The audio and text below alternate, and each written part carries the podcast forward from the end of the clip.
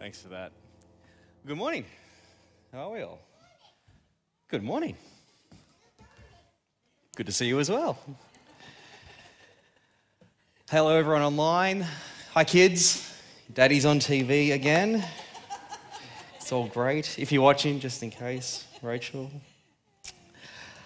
Very good. Well, thank you very much for having me again.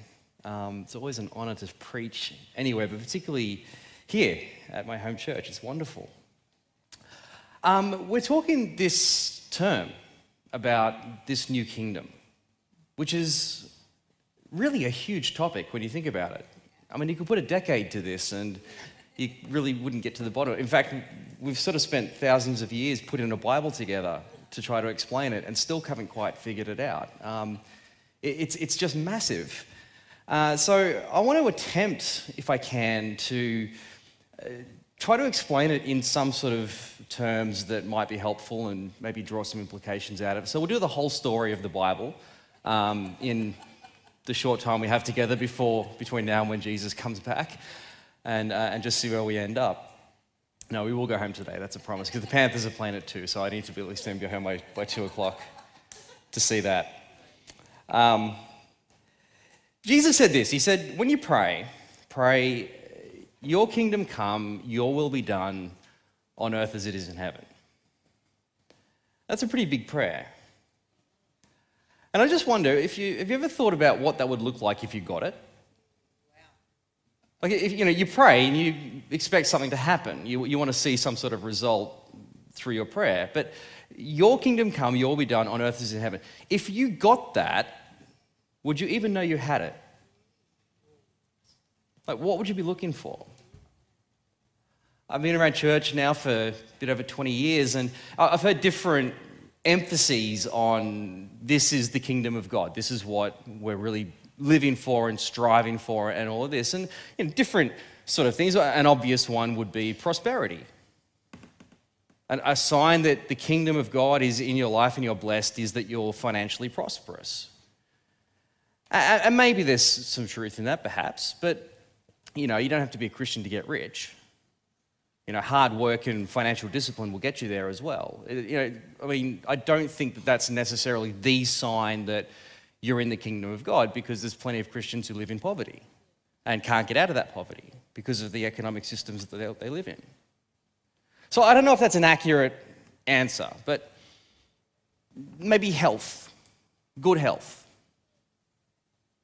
That's good. I mean, God is a healer. God wants to restore and can restore our physical bodies. And so perhaps that's something. But again, going to the gym, eating well, discipline will, will get you there as well. There's plenty of non Christians who are exceptionally healthy people because of the work they put into that end. Maybe it's healing. And we've seen plenty of stories of healing. Maybe you've experienced that yourself. It's quite obvious that God has done a miraculous healing in your life. And, and so there's certainly that would be a sign that the kingdom has come. But you still die. I, I, I know that's a, that's a tragic, shocking. But every single Christian who's ever lived has died or will die, including us. That will happen we live in a time where it takes us longer to get there. You know, for most of human history, up until maybe a few decades ago, you know, 40 or 50 is about what you can expect.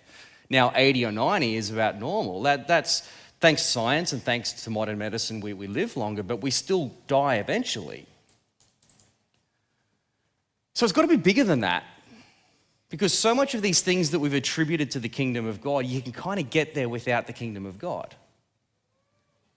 It's not to take God out of it, but, you know, non Christians share that same experience. So, what is the kingdom then? What does that mean? God breaking his kingdom into this world and we, we living in that kingdom, what, what is that? What would that look like? Well, um, I'm going to use some diagrams this morning. I don't usually use diagrams because I'm useless at drawing them. Um, but I'm going to do some diagrams today. So if you can bring up my first picture, it's pretty good, isn't it? There's two lines. The top line is God, and the bottom line is us, and the arrow between us is our relationship with God. Pretty good, right? Like that. I thought that was quite genius. But anyway, all right. So there's us with God. I know you're thinking, I can just see myself in that arrow. That's so personal. Um, God originally made us as humans for relationship. And we know that. That goes obviously right back to Genesis. Now, whatever form Adam was, he was created to live in eternal relationship with God. In whatever state he was in, that was the intent, that was the original design, that was the original state in which he would live with God for all of eternity. And So God created this race of humans out of the dust, and we were made of the stuff of the earth, but in a way that was not going to perish. Again, whatever that is, we don't know. We weren't there. It's almost a moot point because it doesn't exist like that anymore, but that was the original intention. What's really important to note is that whatever this Adam was, he was a physical being like we are. We are in the image of Adam, but was also a spiritual being as well. But we can't separate the two. There's no separate spirit and body that when the body dies, the spirit can live by itself. It's not possible, it doesn't work that way. That whole idea is what we call Platonism, because a guy by the name of Plato came up with that idea. And Paul came along and said, No, Plato's wrong. We were created to be whole beings, fully human, physical, spiritual, mental, all of that is all together as one. But then something happened. If you want to jump to my next slide, where I add a line, there we go. I know, right? It's getting deep. It's getting deep. We thought, nah, we can do it better. We don't need God. We can, we can do this ourselves. We can be God. And it's sort of presented in this idea of these two trees the tree of life and eternity, and then the tree of the knowledge of good and evil. So, in other words, we can know what is in, meant for us and we can live in relationship with God through constant revelation, as in God revealing himself to us through relationship, or we can just do it out of our own knowledge. I know what's good and I know what's wrong. And so, as long as I don't do what's wrong in my own strength and do what's good in my own strength, I can do it myself. I can be God. God says, Well, it doesn't work that way. You can't do it without me. That's the whole point. You can't be eternally sustained without being in me. But if you want to do it yourself, that's fine, but you'll have to do it by yourself. You won't have me anymore to help. And so they made that decision, and here we find ourselves now. And so from that moment forward, we were in this continual state of separation from God, trying to figure it out for ourselves, trying to be God to ourselves. But that obviously doesn't work because we're not God and we don't know how to do this without Him, certainly not how to do it properly. But something happened as well at that moment is that when we sinned, Paul says, death entered the world.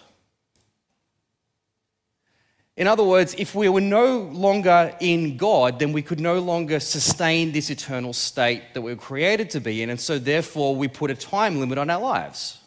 We were going to die. We were cut off from the life source. And so without that, we're just going to run out of fuel. We're going to die. So if you want to jump to my next slide. What that means is that if we were born out of the stuff of the earth, then we must inevitably return to that state in the earth. That's the only thing, the, only option we have. There's no other, it's inevitable. There's no other way out of that. We are from the earth to the earth we shall return. And in the meantime, live whatever life we have apart from God. Now, none, none of this is good. This is born, into, born separated from God, live separated from God, and then die separated from God. The problem is, after you're dead, you can't do anything about it. You're stuck. That's it. That is now your eternity. Now, that's a problem because that's not the ideal. That's not what God intended for us. He intended us to be in relationship with Him, to be fully sustained and to experience the fullness of His love. But if we're separated from Him and are dead apart from Him, none of that is possible. And once you're dead, that's it eternal separation from God and everything that implies. So none of this is ideal. But we can't do anything about it. We can't fix this problem because we are the problem. You can't fix it from inside. We're completely cut off, and that's it. That's all we can do about it. So the only solution we have is God Himself has to intervene into the problem. So if we jump to my next slide, we add a line. There we go. So God had to step into the story to create a way for us to be brought out of this eternal state. Now, here's where it gets really confusing and complicated because, of course, we're talking about Jesus, but what we say about Jesus is that he's 100% God and he's 100% a man. And if that sounds confusing, you're in good company because for 2,000 years, theologians still can't work out how this works. The only person who can work out how it works is God because he's the one that did it. And he's God and he can think bigger than we can. But the thing about God is that he doesn't come from the earth, he comes from heaven, he comes from a different realm, whatever that is. But for a time, he took the form of a body, he took an earthly form in order to be able to dwell amongst us. God had always been there. That's what the whole Old Testament is about. God was always there, but couldn't see him. He was trying to reveal himself through prophets, but they just no one was listening. They just killed the prophets instead because it was just too, all too complicated. We needed stones that we can worship because at least we can touch a stone. You can't touch an invisible God. That's too hard. We need something we can control. So God said, All right, you want something you can touch, you want something you can experience, well, then I'm just going to have to intervene into your situation for you. And so he took an earthly form in the same form that we have, in that it was a form that could die.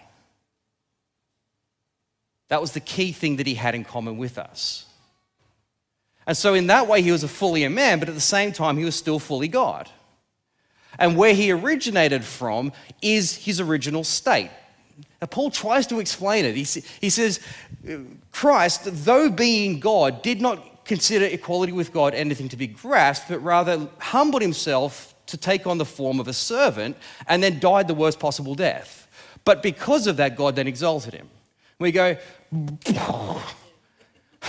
Paul's like, I tried to make a song out of it for you and you still couldn't get it because I don't get it. It just doesn't make any sense, but here we are. But he took this earthly form, then he died. But the difference between Jesus and everybody else is that Jesus didn't originate from this stuff. He went into death, but he wasn't from that place.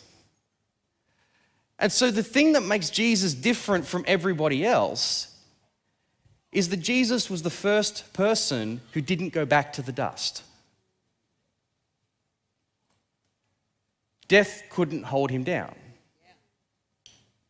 Jesus was the first human to break through the power of death. Death is more powerful than everything else on this planet, including you and me.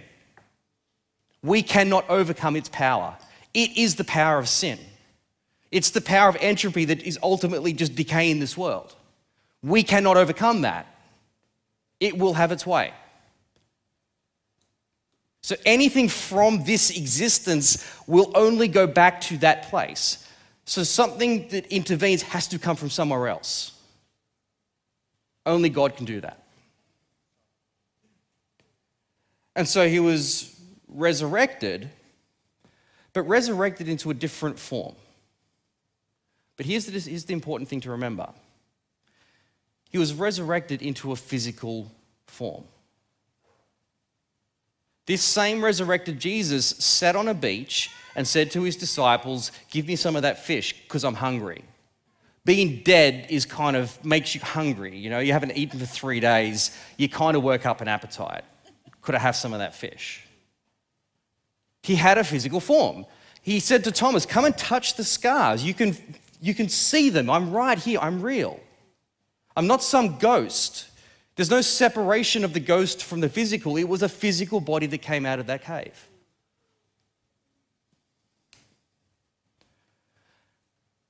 Paul talks about that as being the new Adam. This first Adam blew it. The one that we are in the form of blew it completely. We go the way of Adam. Jesus became a new Adam. He was resurrected into a different form. But him being the first Adam, the first of us, we in him now will share that form. Bring me to my last slide. What that means is if we are in him, then we will share the same resurrection. He will come back and bring about this resurrection of the dead, and we will participate in that resurrection. But only He can do that. However, it only applies for those that are in Him. That's not, oh, I turn up to church every now and again, and so therefore I'm a Christian. That doesn't count. Sorry to say it, it doesn't count. It doesn't add up to anything at all. That's not, oh, I said a prayer once and I think I gave my life to Christ, but it didn't really do anything. No, that's not in Christ. In Christ is you are fully in Him and He is fully in you. Everything about you has been transformed into His image by His power through His Spirit. That's in Christ. The old person is dead, behold, the new has come. Christ is being made new in your life, and you are being ultimately killed off because you are sinful, because you are dying anyway. And so, this is the state we find ourselves in. In Christ, anticipating that resurrection, but in the meantime, being renewed and transformed into that image of that Savior who came, who lived, who died, but was risen again.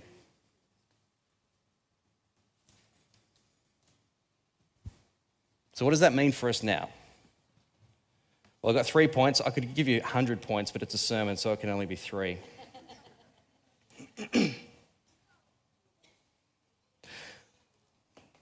Firstly, what that means is we live in an in between era. Christ came, died, was risen again, and in that moment inaugurated the new kingdom. See, if you think about the Bible, what is the Bible? They say, well, it's a, it's a rule book for life. Yeah. Yeah, you know, there's some good stuff in there. You know, love your neighbor as yourself. That's good. You know, do unto others. That, that's good. Have you read Leviticus lately? It, you could use it as a rule book and spend the rest of your life in jail, so maybe not. Oh, it's a spiritual guide. It gives me spiritual advice on how to live. You go, yeah, that's, yeah. Yeah, Jesus is a good teacher and he's got a lot of good things to say, and Paul's got some cool stuff to add to that, and the Proverbs are pretty good too. But again, I, I come back to Leviticus. The Bible, as a collection of texts, is the revelation of God's story, the revealing of his kingdom in different times, in different places. And so we live in this in between time where Christ has come and resurrected, and Christ will return to fully bring about the kingdom. But we live in this in between state. We live in kind of the interim period where Christ is left behind his spirit to start to do the work of bringing about the full change. It's almost like we're going to get to that point, but in the meantime, there's some preparation work that needs to get done. We're kind of in that stage. We talk about this in this sort of this now, not yet language. We're in the kingdom, but we're not fully in the kingdom. What we have at the moment, Paul talks about as being the first fruits. So he says in Corinthians, For we know in part, and we prophesy in part, but when completeness comes, what is in part disappears. When I was a child, I talked like a child, I thought like a child, I reasoned like a child. When I became a man, I put the ways of childhood behind me. For now we see only a reflection as in a mirror, then we shall see face to face. Now I know in part, then I shall know fully, even as I am fully known. And now these three things remain faith, hope, and love. But the greatest of these is love. So he uses this imagery of a dim mirror. Now, he had a literal thing in mind because 2,000 years ago, when that was written, you didn't have glass mirrors. What you had was bronze. And so you can go to Corinth now and see these mirrors in the museum there. They're just like a, a, a, bronze plate. And you'd polish them up really, really, really brightly and shiny, and you can see a reflection of yourself. But you look very jaundiced. That's not to do with your body breaking down, that's to do with the color of the mirror. It gives you an idea of what you look like, but it doesn't give you a clear reflection. Paul says it's kind of like that with the kingdom. What we see now is a taste. What we see now is something in part. The, the Spirit is the first fruits. It's showing us the, what the fullness will ultimately look like. We're not there yet, but we can get a sense of where it's going. The fruits of the Spirit are the first tastes of what's to come. The problem, of course, is that we live in a sinful, dying world that still interferes with that whole thing and it causes us to see dimly. Paul says it's kind of like this. He says there's these three things that we have now faith, hope, and love, but the greatest of these is love. It's a passage you're all familiar with. But what does he mean by that? Well, right now we have faith because we need faith because we can only experience God through faith. I can't see God, but I experience God through my faith. But when I'm standing face to face with God, I don't need faith anymore. He's right there. You are, wow, you are there. Faith isn't revealing that. My very eyes are showing me that. Right now, I have hope. When my life is going through a tough situation, when I'm not even sure that God is there, my hope tells me that better times are coming. My hope tells me that God's got things under control. My hope says to me that there is a kingdom to come and that this life isn't the end of the story. But when I stand before God, I don't need hope anymore because the thing that I was hoping for is right there, and I now have Him for eternity. But love is a different thing because God is love. And so when I experience His love now, what I taste is only the first fruits of the fullness that is to come. Of these three, faith, hope, and love, the only one that is eternal is love. Because what we experience in part is what we'll have for fullness for eternity. And so, of course, love is the greatest of all three. And so, our goal is to cultivate love. Our goal is to cultivate a community that expresses that love of God because this is where the first fruits are found. This is where people should come to experience God's presence and God's love and to the promise of there was much more of this to come. But we're not quite there yet because there's still sin and there's still death and there's still all the problems we bring as humans. Secondly, what we sow into death, we will reap in eternity. Paul says, But someone will ask, How are the dead raised? With what kind of body will they come? How foolish. What you sow does not come to life unless it dies.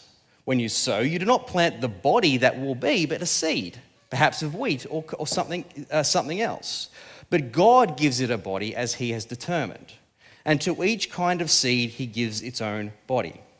So will it be with the resurrection of the dead. The body that is sown is perishable, it is raised imperishable. It's sown in dishonor, it's raised in glory. It's sown in weakness, it's raised in power. It's sown a natural body, it's raised a spiritual body. We get a little confused with that last bit. We say, oh, there's a natural body, then there's a spiritual body. So when we die, we all become ghosts. That's not what Paul's saying. That's just not. So when he says it's sown a natural body, he says in the Greek it's sown a psychikos body, a soulish body.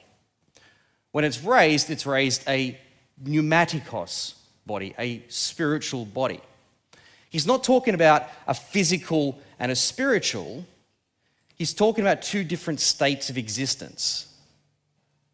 This, the, this soulish realm, the, the natural body, is a body that is built of this earth. It's one controlled by the stuff of this earth, the, the human soul. This, this soul that is us, this, this soul that ultimately took us away from God in the first place.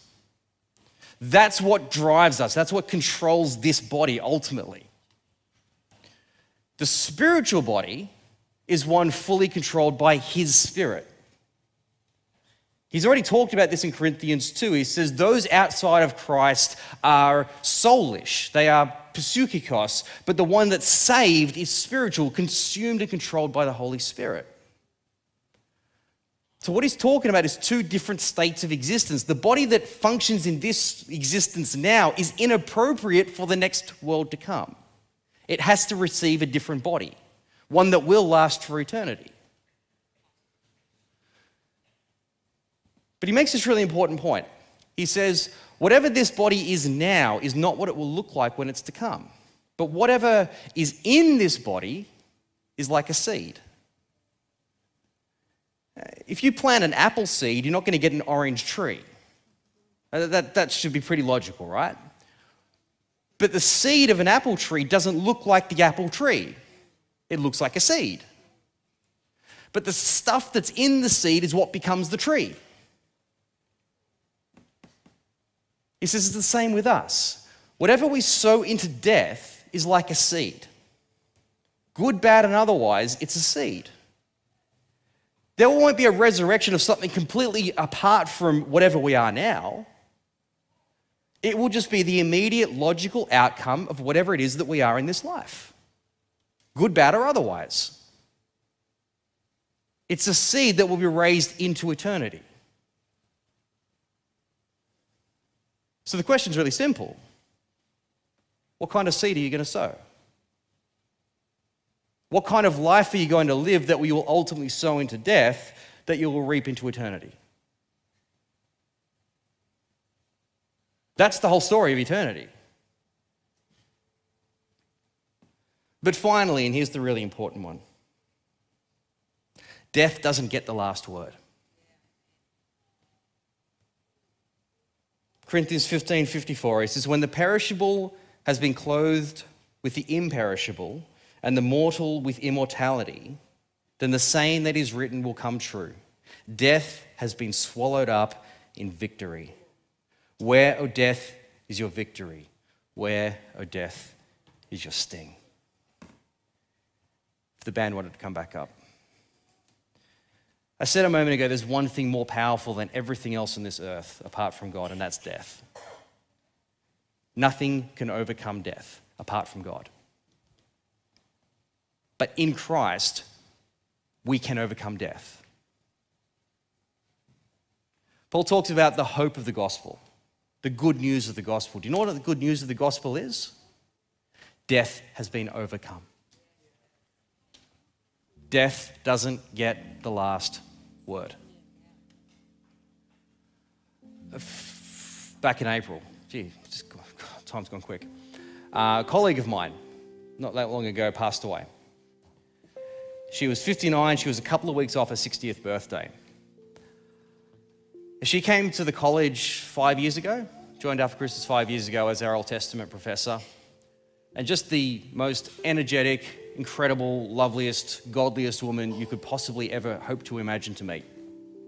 Uh, her, whole, her whole pastime was just spent going hiking. I mean, she was just the epitome of health. She was just this incredible, amazing woman, just gifted, sharp, just amazing, amazing to be around. There's not a single person that didn't meet her and go, you were just, you're, wow.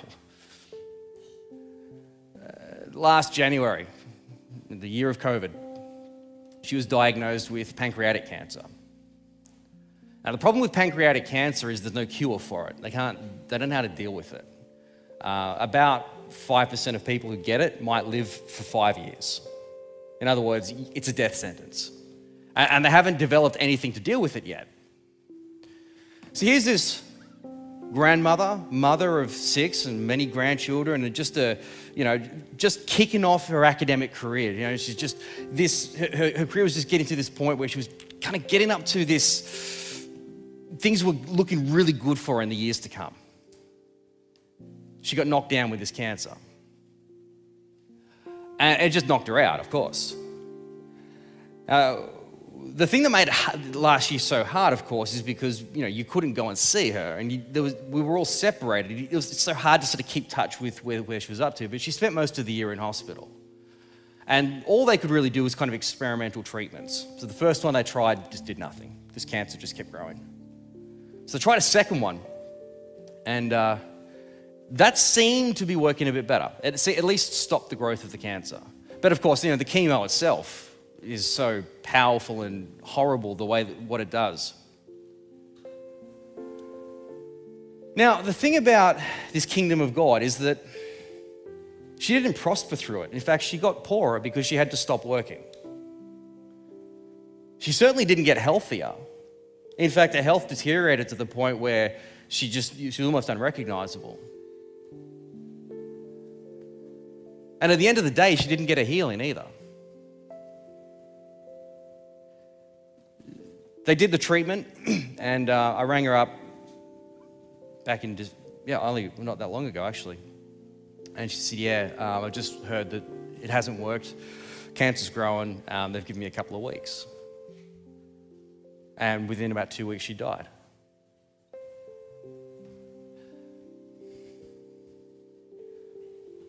Whatever the kingdom of God was, it wasn't health, it wasn't wealth, it wasn't prosperity, it wasn't any of these things.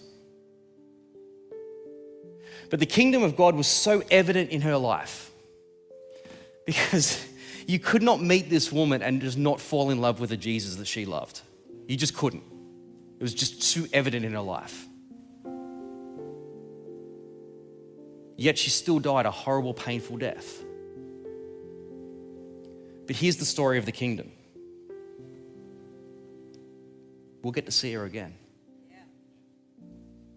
She's just asleep for the moment but one day we'll see her again. And from that day forward, we'll spend eternity with her and everyone else that we've lost. That's the story of the kingdom. That is your kingdom come, your will be done on earth as it is in heaven. Keep inaugurating this kingdom, Lord. Keep bringing about the change. Keep bringing about the preparation so that when you do eventually come, we'll be ready. And in the meantime, we just wait. In the meantime, we live in faith, we live in hope, knowing what is to come. Father, the prayer this morning is very simple. Your kingdom come, your will be done on earth as it is in heaven. And until that great day, we wait, we look to you, and we say, What would you have us do today? What do you need from us to continue to bring about your kingdom in this world around us? Help us by your Spirit to do that. In your incredible name, amen.